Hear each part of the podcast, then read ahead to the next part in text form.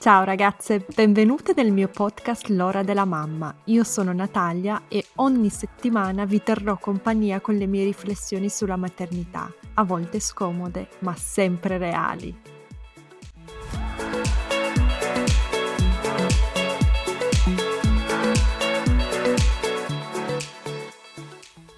Ragazze, oggi con me ho un ospite davvero speciale e quando dico speciale lo intendo davvero, non che i miei altri ospiti non fossero speciali, assolutamente, ma oggi intervisto una persona che vive in un posto davvero diverso. Ho già intervistato persone in Australia, a Dubai, negli Stati Uniti, vabbè, chiaramente moltissime in Italia, ma l'ospite di oggi vive nella savana nel Kenya, se avete capito, la savana africana.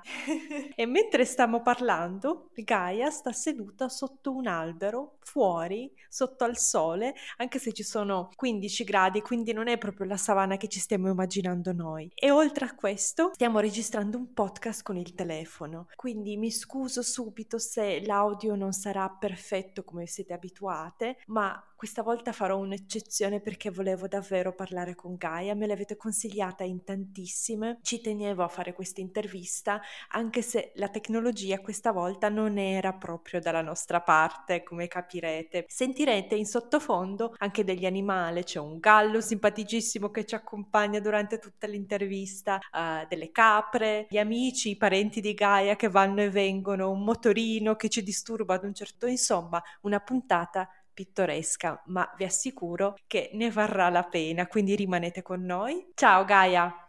Ciao Natalia, è un piacere. Come stai e da dove ci chiami? Allora, vi sto parlando dalla savana sperduta in Kenya, al confine tra Kenya e Tanzania.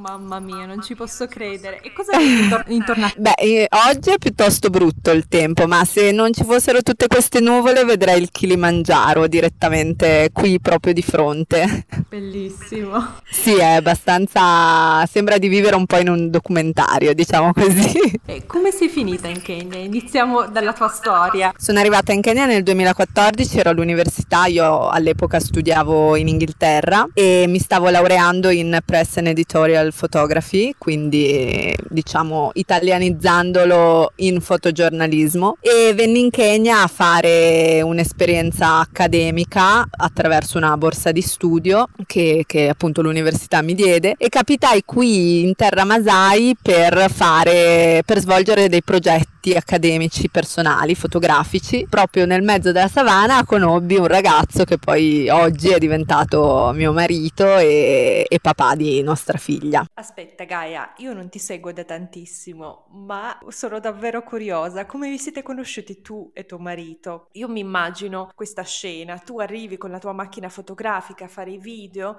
ci sono un sacco di giraffe, insomma, il tipico paesaggio della savana e incontri lì per strada così eh, tra gli animali tuo marito. O forse è andata diversamente, dimmi un attimo. No, diciamo che vabbè, io avevo una, un'associazione comunque alle spalle per, per la quale diciamo producevo dei contenuti fotografici e, e di video e eh, quando cioè, ero alla ricerca di eh, un posto in cui andare al di fuori di Nairobi fu la mia coordinatrice che eh, mi suggerì di, di, venire qui in terra Masai perché lei si immaginava che io volessi fare safari e cose invece io optai per svolgere dei progetti accademici personali perché nel frattempo dovevo comunque dare gli esami all'università. E quindi siccome io ero specializzata eh, in ritrattistica decisi di fare una serie di ritratti eh, di donne masai vestite in maniera tradizionale all'interno delle loro case, delle loro abitazioni usando solo la luce naturale. E eh, proprio stavo proprio fotografando una di queste ragazze che si era gentilmente offerta per far parte del mio progetto quando è arrivato suo marito che era un guerriero che era allo scopo sicuro un po' di, della mia presenza lì, quindi insomma si, si, creò una situazione un po' di imbarazzo e per diciamo capire cosa, cosa dovevamo fare chiamò un altro, un altro guerriero che era poco più indietro rispetto a lui perché stavano tornando non so da dove, comunque stavano uscendo proprio dalla foresta e quell'altro guerriero è poi era Antoiai che oggi è mio marito. Wow, davvero un incontro indimenticabile, soprattutto per noi occidentali. Ma quindi sei andata lì e sei rimasta lì, cioè l'hai conosciuto e sei rimasta subito lì a costruire la tua vita con lui o è andata diversamente? Beh, sono rimasta ancora un mese o due, se non sbaglio, adesso parliamo di quasi sette anni fa, quindi inizia a essere un po' di tempo. Poi rientrai per, per dare gli esami in Inghilterra tornai e poi dopo aver dato gli esami, dopo aver concluso l'anno accademico, ritornai in Kenya e lì insomma diciamo che la nostra relazione divenne un po' più seria. Bellissimo Gaia, ma la decisione di trasferirti lì, come l'hai presa? È stata una decisione facile o sofferta? Beh, non è stata sicuramente dall'oggi al domani, questo lo dico sempre, a volte le persone si aspettano che io da, da un momento all'altro mi sia svegliata un mattino e abbia detto ok vado a vivere in Kenya, è stato un processo lungo, durato tanti anni comunque, io poi all'inizio comunque studiavo, quindi facevo avanti e indietro tra il Kenya e l'Inghilterra, passavo tanti mesi qua e poi andavo a dare gli esami in Inghilterra. E quindi all'inizio comunque la mia vita diciamo andava avanti perché dovevo laurearmi, perché anche in Toyai aveva il desiderio assoluto che io mi laureassi, che io mi realizzassi, che come prima cosa c'era mia, il mio percorso universitario e professionale. E poi chiaramente è arrivata la, la, decisione dopo un periodo molto molto difficile della mia vita di, di trasferirmi qua definitivamente. Quindi da quanti anni vivi là?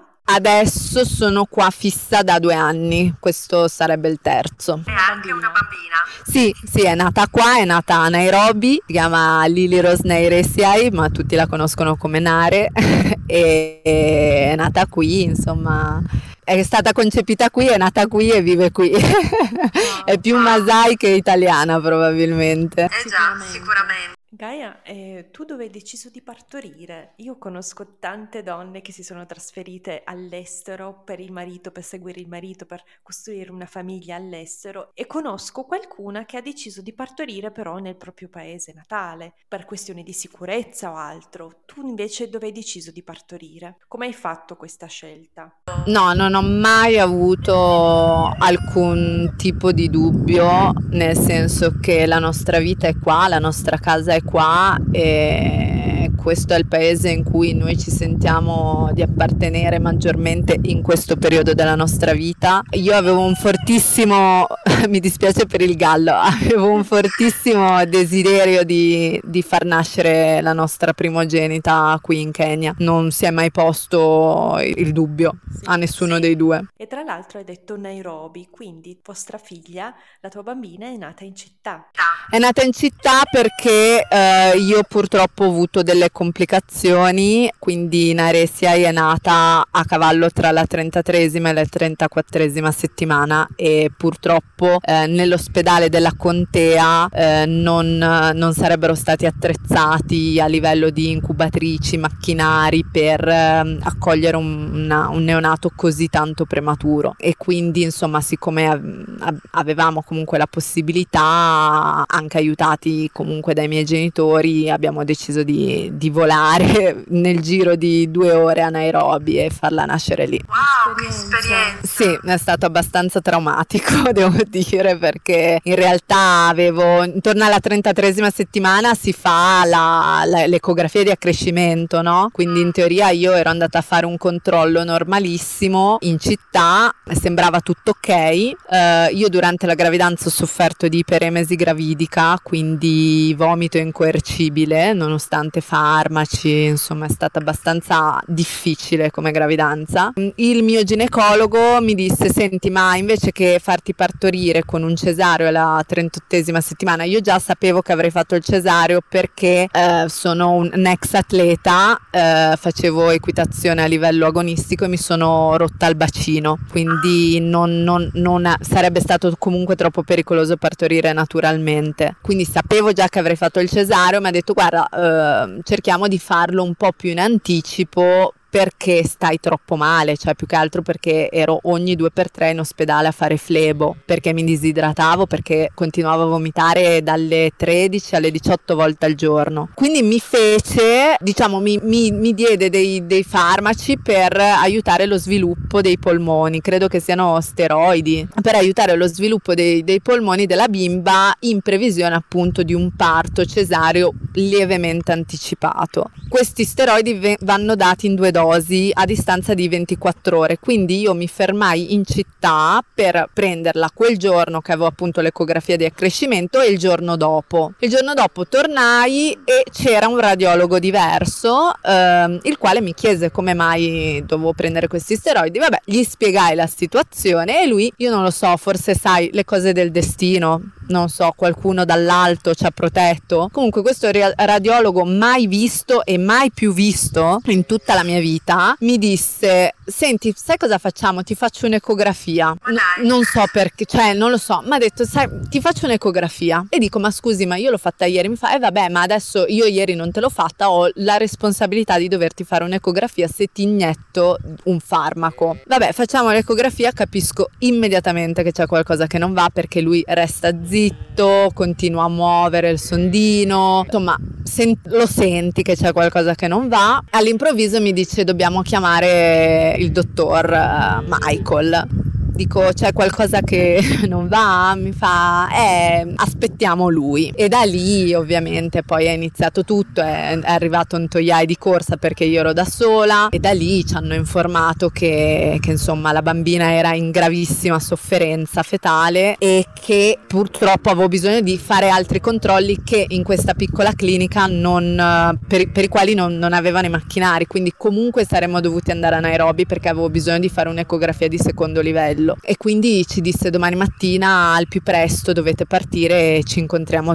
a Nairobi. E quindi l'indomani mattina era un mercoledì mattina partimmo eh, con due zainetti e andammo a Nairobi e mia mamma ovviamente i miei genitori li avvisai la sera il martedì sera gli dissi che c'era questo problema e mia mamma subito mi disse Gaia dimmi la verità eh, cosa succede? Cioè ti fanno partorire non ti fanno partorire? Partorire, le dissi mamma eh, al 90% partorisco domani. Quindi mia mamma ha cercato un volo immediatamente per Nairobi e la mattina, alle, il mercoledì mattina credo alle 6 del mattino è partita per Francoforte, Francoforte Nairobi è arrivata poi alle 10 di sera credo a Nairobi, quindi ha visto lei prima la bambina di me perché la bimba era nella nursery, io non potevo alzarmi, lei è arrivata e è andata subito alla nursery a vederla direttamente dall'Italia.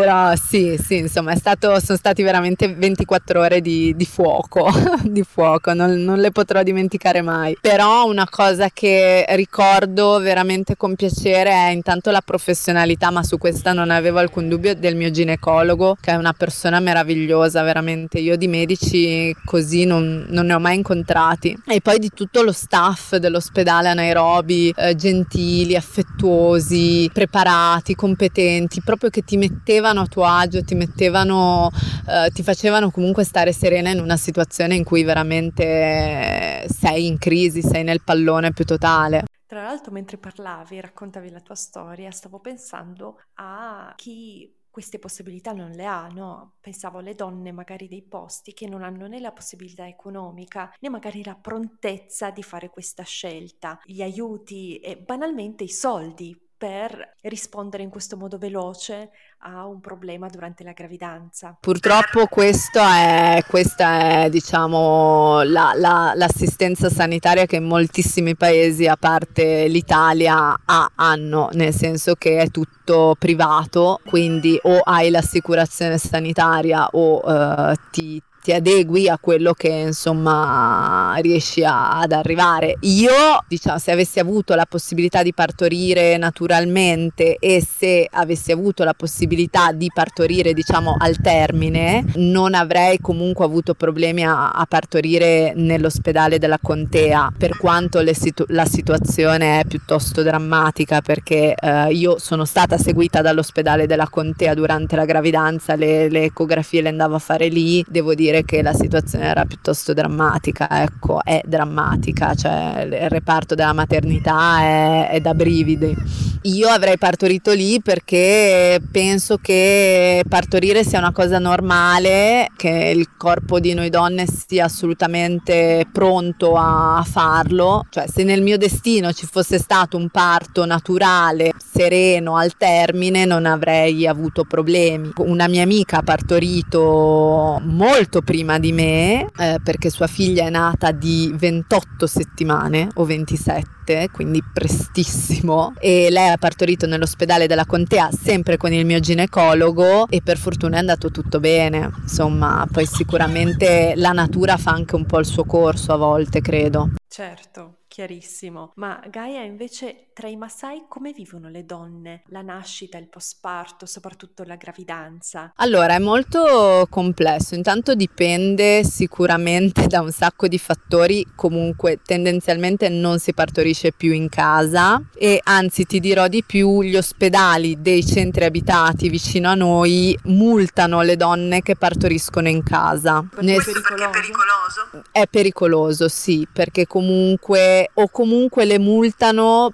perché spesso, non perché partoriscono in casa, scusami, ho detto in realtà una cosa errata, ma perché spesso partoriscono in casa e poi non portano il bambino eh, alle cliniche, quindi a fare le, le vaccinazioni, a fare tutte queste cose qua. Per cui vengono multate perché chiaramente si, si deve salvaguardare il bambino. Può essere che eh, ha piovuto, non riesci a guardare il fiume, sei incinta stai partorendo e partorisci, però poi il giorno dopo il bambino va portato per essere controllato, per essere vaccinato, eccetera, eccetera. Eh, molto spesso purtroppo questo non avviene perché una volta che il bambino è nato aspettano uno o due mesi prima di portarlo a farlo, a visi- a farlo visitare da un medico. Ecco. Comunque tendenzialmente non si partorisce più in casa per una questione di sicurezza, le donne vanno a partorire piccoli, nelle piccole missioni o nei piccoli ospedali dei, dei vari centri abitati che abbiamo vicino, le donne Masai in particolare eh, trascorrono tre mesi in cui non possono uscire eh, fuori da, dalla propria casa. Sì,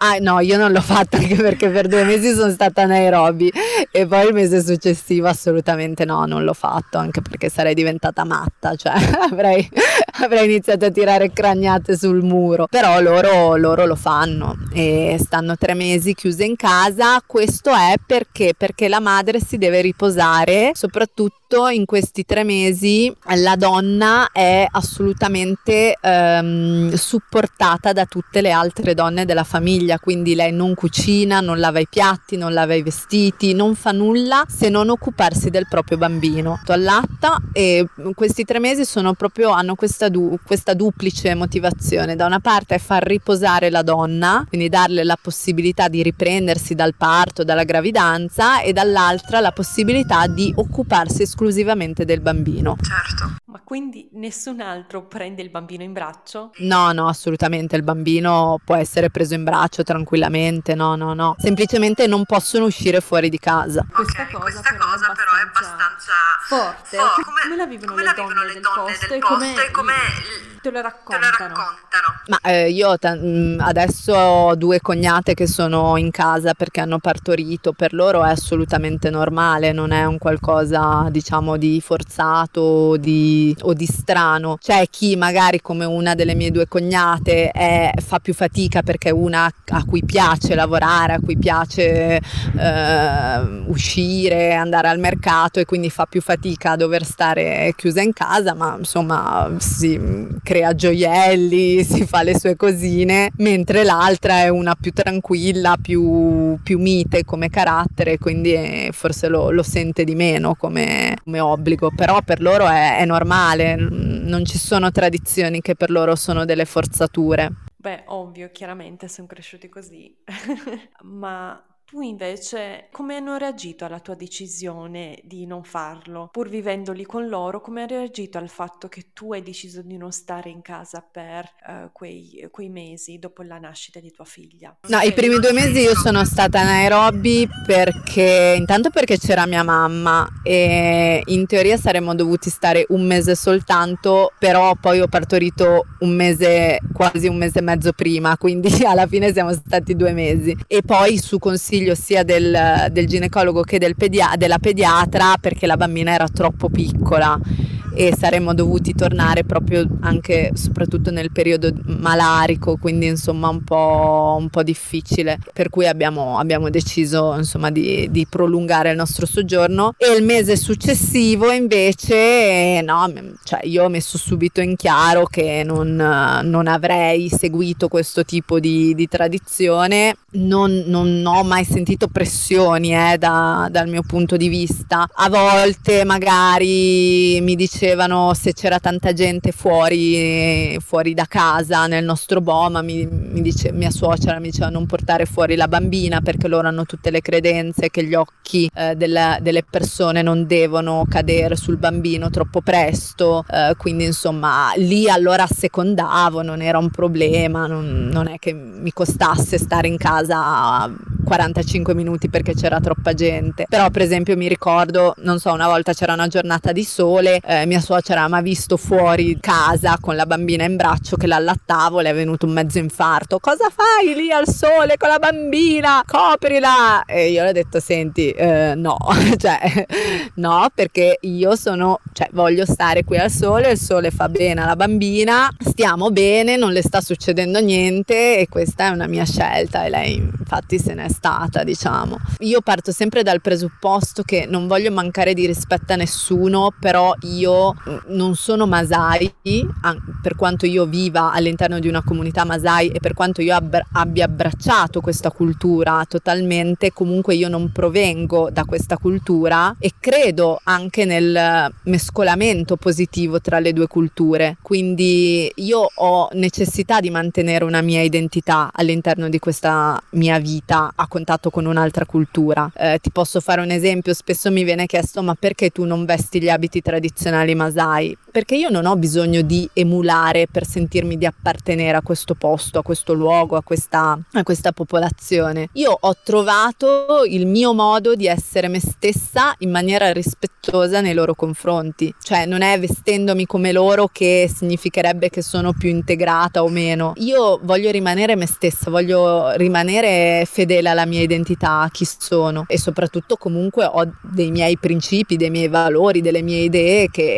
che, faccio valere, ecco, sempre nel, nel rispetto degli altri. Ma hai notato qualche confusione nei confronti delle tue scelte? Io posso immaginarmi, che ne so, tua cognata oppure tua suocera che ti dicono ti sei inserita nella nostra comunità, però eh, non vuoi farti tre mesi in casa e magari hanno anche timore, hanno paura che qualcuno della loro comunità faccia le stesse scelte che fai tu, una ragazzina, magari un domani, una cuginetta, insomma, che guardino te e poi prendano esempio da, dalle tue scelte. Ma non penso che sarò io a cambiare le cose, penso che le cose cambieranno perché il mondo è in movimento, la vita è in movimento, le tradizioni sono in continuo movimento ed evoluzione, quindi se le cose cambieranno, cambieranno per altri, ben altri motivi, non penso che il, eh, il fatto che io non sia stata dentro casa per tre mesi sia un fatto così di impatto, anche perché ribadisco, per due mesi io non sono stata a casa, comunque sono stata a Nairobi,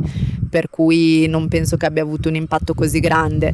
Eh, sicuramente tante cose stanno cambiando comunque anche nelle zone più rurali, questo sì, tante tradizioni stanno, si stanno evolvendo, si stanno, stanno mutando, quindi non mi stupirebbe se tra una decina, quindicina d'anni non ci sia più la tradizione di stare de- chiuse dentro casa. Sì, sicura, hai ragione, anche perché il cambiamento è comune un po' a tutti noi, anche in Europa. Guarda quante cose sono cambiate uh, per quanto riguarda la gravidanza e il puerperio negli ultimi 30-40 anni. Tantissime. Beh, il cambiamento è parte della vita stessa, quindi sarebbe sì, impensabile che non avvenisse. Ma le donne e le persone Masai in generale di cosa si occupano? Cioè, di solito sono più casalinghe o hanno anche il lavoro fuori casa? Dipende, dipende. Allora, mh, dire la donna Masai, cioè come dire l'uomo italiano di che cosa si occupa, ah, no? Okay. Cioè, ah, mh, di, dipende, nel senso io, eh, no, nel senso io ho delle amiche che sono infermiere, eh, sono dottori, sono avvocati oppure amici che sono insegnanti, medici, dipende. Comunque la popolazione dei Masai non è soltanto una popolazione di, di persone che non, non istruite, che vivono nella savana, ci sono persone assolutamente gente colte, istruite, che fanno lavori normalissimi. Poi abbiamo sicuramente una grande parte della popolazione che è invece più attaccata forse alle tradizioni e quindi vive in maniera più, più, più tradizionale e per cui vive una vita più rurale, più, più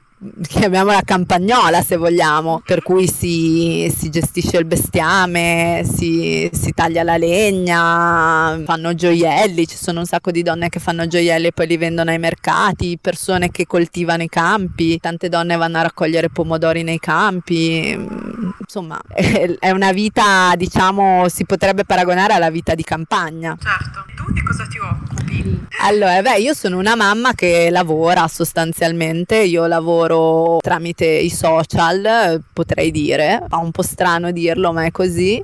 Prevalentemente la mia occupazione è fare la mamma, essere la mamma di Nare. Noi ci svegliamo al mattino molto presto, eh, solitamente non al più tardi delle sei e mezza, poi c'è tutta la preparazione, quindi accendere il fuoco, mettere, mungere le mucche, ehm, preparare il chai, io poi di solito al mattino mi, mi lavo, di solito mi capita di lavarmi, visto che le persone a volte mi chiedono ma tu ma come fai a lavarti? Ma ti lavi? Beh, sì. E, mentre la Nare fa il bagnetto la sera, eh, verso le 6, 6 e mezza lei fa il bagnetto. Poi io gestisco fondamentalmente la casa, per cui si pulisce, si puliscono le stoviglie, si toglie il bucato, si piegano le cose, insomma si sistema un po' casa e poi io mi dedico il più possibile a Naresia e quindi o andiamo in visita da qualcuno o se siamo io e lei usciamo fuori a giocare. Insomma, è comunque una bambina di un anno e tre mesi, quindi ha, ha, ha molto bisogno di me, ecco, sono molto presente nella sua vita. Sui social invece? Sui social, beh, no, mh, mm, c'è chi mi definisce un influencer, ma non credo di esserlo. Diciamo che io racconto la nostra vita attraverso il nostro profilo Instagram e poi abbiamo due attività principali collaterali, una è il nostro negozio di, di gioielli e di oggettistica, insomma, kenyota e, e, masai, e poi l'altro è un altro progetto di, di viaggio eh, per uh, visitare il Kenya in maniera um, genuina, senza, um, come si può dire, senza trovate turistiche false e costruite. E quindi, insomma, mi occupo di queste due cose, poi ho tanti altri progetti in ballo che cerco di gestire tra un minuto e, e, e l'altro, non è sempre facile, però insomma ci provo, ecco. E come reagiscono a, al tuo lavoro, ai social, a, ai contenuti che produci per le varie piattaforme? Immagino che non ce ne siano altri blogger nella comunità, oppure sì? No, non credo, però loro, no, no, però comunque tanti, tanti nostri amici, tanti nostri amici guerrieri hanno Instagram, hanno Facebook, hanno YouTube, Twitter, c'è un mio amico che è su LinkedIn per dire. No, assolutamente, i social sono, sono arrivati anche qua e sono presenti, abbiamo, usiamo Whatsapp, mm, Skype, insomma, non, non è, la tecnologia è parte della, della vita qua nella savana, non è un qualcosa che soltanto io e Toyai utilizziamo. Diciamo che non, non fa strano che io scatti fotografie, che io documenti la nostra vita perché io sette anni fa sono arrivata qua come fotografa, quindi eh, anzi le persone tutte tuttora mi invitano perché vogliono che, che, che, sia io a fare le foto. L'altro giorno c'è stata una cerimonia a cui io non ho potuto prendere parte perché ero in città a gestire delle altre cose e la, la padrona di casa è venuta il giorno dopo immediatamente a dirmi perché non sei venuta a fare le foto. Quindi per loro è assolutamente normale, ma credo che sia normale proprio perché la prima volta mi hanno conosciuto con in mano una macchina fotografica e con, nell'altra una videocamera. Quindi per loro è normale collegarmi a questo. Posso farti una domanda un po' generale sull'economia, sulla possibilità di lavorare online? Secondo te la tecnologia e quello che fai tu, per esempio, può essere un modo, una rivincita per le popolazioni come i Masai? Tu vedi la tecnologia come un po' un'ancora di salvezza per tante persone che potrebbero trovare impiego online grazie alla tecnologia? Non lo so perché credo che ancora, diciamo, a livello tecnologico non ci siano le, non so come dire, eh, mi viene da dire le attrezzature idonee, ma nel senso, per esempio, qua da noi eh, non abbiamo campo. Io adesso sono seduta fuori sotto una caccia, sto morendo di freddo perché fa per... No, no, scherzo, però per dire nel nostro Boma non va a parte in tre punti, quindi mm, cioè, purtroppo ancora non, perlomeno nelle zone rurali non è ancora così ben, eh, come si può dire, non vi è ancora data tutta questa mm, rilevanza alle tecnologie o comunque a internet o all'utilizzo dei social media, per cui forse la strada è ancora un po' lunga, intanto che mettano dei ripetitori per la linea, poi vediamo.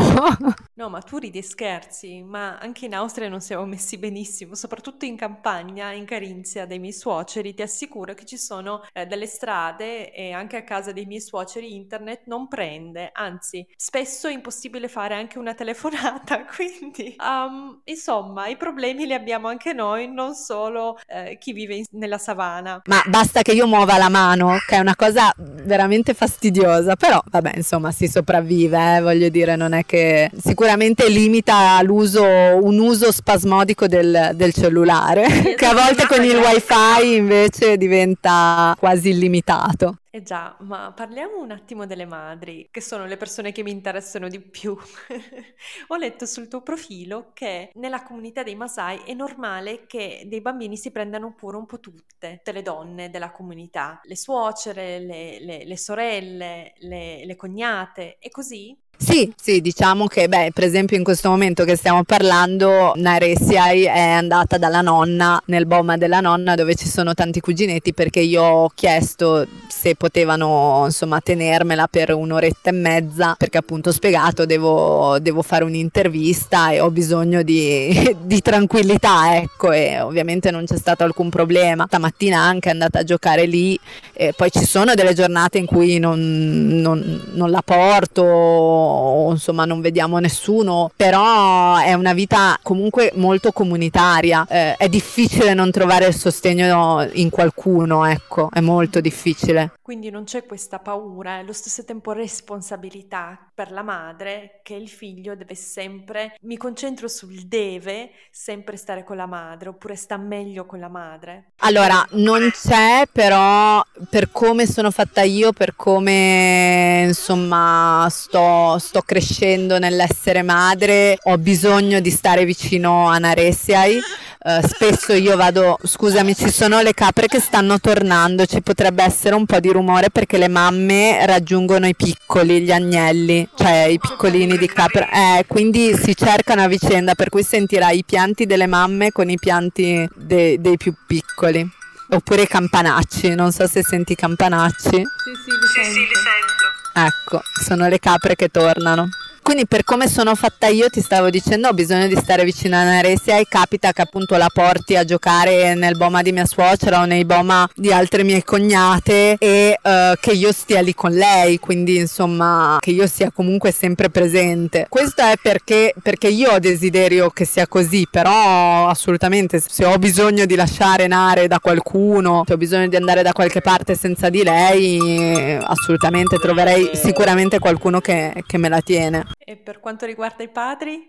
Eh, i padri sono piuttosto assenti in questa, in questa gestione familiare. Il papà tipicamente si occupa del lato economico eh, della famiglia, quindi spesso vanno nelle grosse città, per esempio Nairobi e Mombasa, e vanno a cercare lavoro, per cui addirittura vivono fuori tornano a casa ogni 5-6 mesi, se no sono persone che appunto pascolano il proprio bestiame o fanno altri, altri lavori, comunque si occupano tendenzialmente del lato economico della famiglia, del nucleo familiare. È raro che un papà eh, si occupi dell'aspetto pratico della vita dei propri figli, pratico intendo che sia il cambio del pannolino, a parte che qua non usano i pannolini, però comunque eh, che sia pulirlo, pulire il bambino, fare il bagnetto, occuparsene è molto difficile. Ah, ok, quindi ci pensano le madri. È assolutamente, sì, è assolutamente una mansione femminile.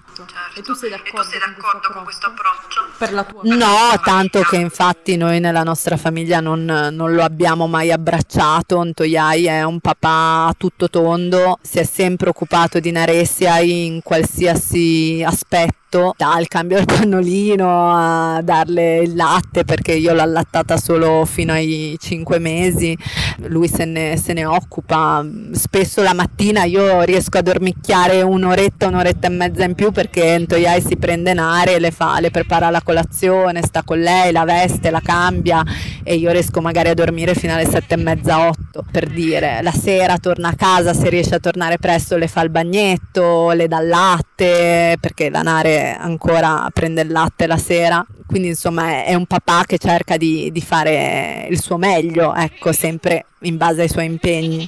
Sì, certo, ma è una cosa sulla quale hai insistito tu o che voleva fare lui? È lui che ha ritrovato il desiderio di fare il papà attivo, presente o l'hai convinto tu? Sicuramente all'inizio c'è stato un periodo di transizione anche perché noi non eravamo, non eravamo pronti, intanto perché lei è nata un mese e mezzo prima, quindi già questo era insomma destabilizzante. Per di più noi nel mese precedente alla nascita di Nare eh, siamo stati separati a causa di un rito di passaggio dei guerrieri per il quale io e mio marito non potevamo stare nella stessa casa. Quindi siamo stati separati un mese prima e tre giorni dopo esserci ritrovati io ho partorito. Per cui diciamo che non eravamo molto pronti proprio come coppia, come insomma siamo stati un mese separati e dopo tre giorni io ho partorito all'improvviso, insomma, in quella situazione abbastanza critica che, che vi ho raccontato. Lui era assolutamente innamorato di sua figlia, però appunto non, era come se non si sentisse di dover essere coinvolto. Poi piano piano, con il tempo, con la pazienza, con la comprensione, con qualche litigio, ci siamo capiti. Ha capito che, che, vole, che tipo di padre voleva essere per, per Nare, non è che io gli ho detto che tipo di padre doveva essere, è lui che l'ha capito da solo. E da quel momento in poi, ma ti dico, ci avrà forse un 3-4 settimane, ci avrà messo e è stato veramente, da lì è stato un papà, è diventato un padre meraviglioso, cioè io a volte lo guardo, li guardo e sono, non so, mi, mi commuovo perché hanno una complicità, si vede che è un papà che si occupa di sua figlia perché Nare lo cerca, lo, lo, lo riconosce, lo, non so come dire, hanno un rapporto che si sono costruiti loro e questo è molto bello secondo me. E gli altri uomini della comunità come reagiscono a questo rapporto, a questo affetto? Perfecto. Eh, beh, penso che all'inizio facesse un po' strano vedere comunque un uomo, un ragazzo così affettuoso con la propria figlia, anche proprio fisicamente, perché Ntoyai ce l'ha spesso in braccio, eh, le dà spesso i baci, gioca spesso con lei, quindi sono tutte cose molto molto strane. Quello che è successo poi con, con il tempo, con i mesi, è stato vedere come anche altri uomini hanno iniziato a fare come Ntoyai con Naresiai, quindi arrivano a casa, la chiamano, chiamano, la prendono in braccio, ho anche delle foto tenerissime di eh, guerrieri che le mettono le scarpe perché magari lei è scalza e gira con le scarpe in mano, la fanno sedere e, e, e le mettono le scarpe per dire, cioè sono tutti piccoli, minuscoli gesti che per noi sono magari anche banali, ma che qua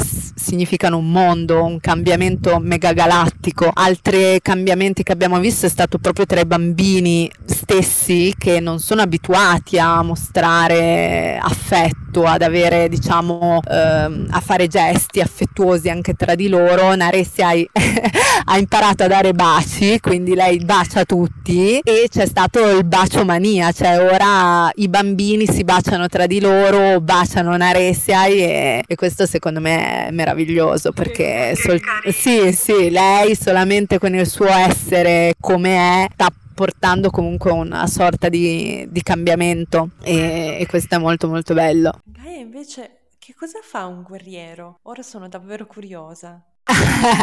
non fanno nulla, nel senso che abbiamo tantissimi guerrieri che sono andati a scuola, tantissimi guerrieri che lavorano anche nelle grosse città. Diciamo che ormai il guerriero come proprio figura non, non esiste più. Eh, il guerriero però è tenuto a eh, rispettare dei riti di passaggio, quindi hanno tutte delle tradizioni loro, delle restrizioni loro che vanno, vanno rispettate in maniera molto molto rigida. Poi sicuramente dipende anche da quanto è tradizionalista magari la famiglia o la comunità in cui si vive. Noi viviamo in una comunità molto molto isolata dove le persone sono molto tradizionaliste per cui noi abbiamo, eh, seguiamo eh, diciamo molto alla lettera le tradizioni e anche le restrizioni che, che la vita di un guerriero prevede. E parlando invece dei riti di passaggio, tu hai dovuto fare qualche rito per entrare e far parte della comunità dei Masai? No, no, no, io ho avuto un battesimo uh, in cui appunto sono, è stato benedetto il mio nome Masai uh, da parte dei guerrieri, ma a parte questo no, non ho dovuto fare alcun rito di passaggio. Il tuo nome Masai è? Naramatisho, che significa persona che si preoccupa e si occupa degli altri.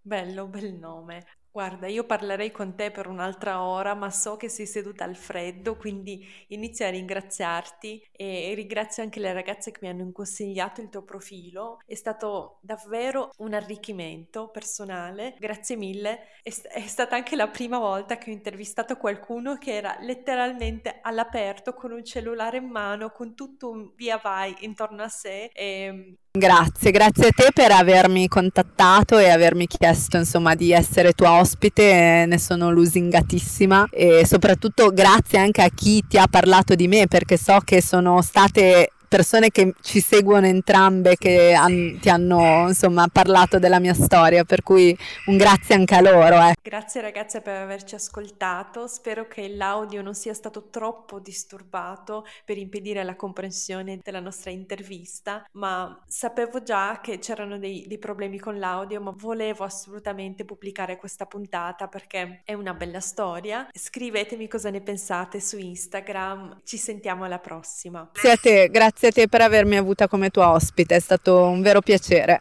Ciao. Ciao, ciao, ciao, ciao. ciao.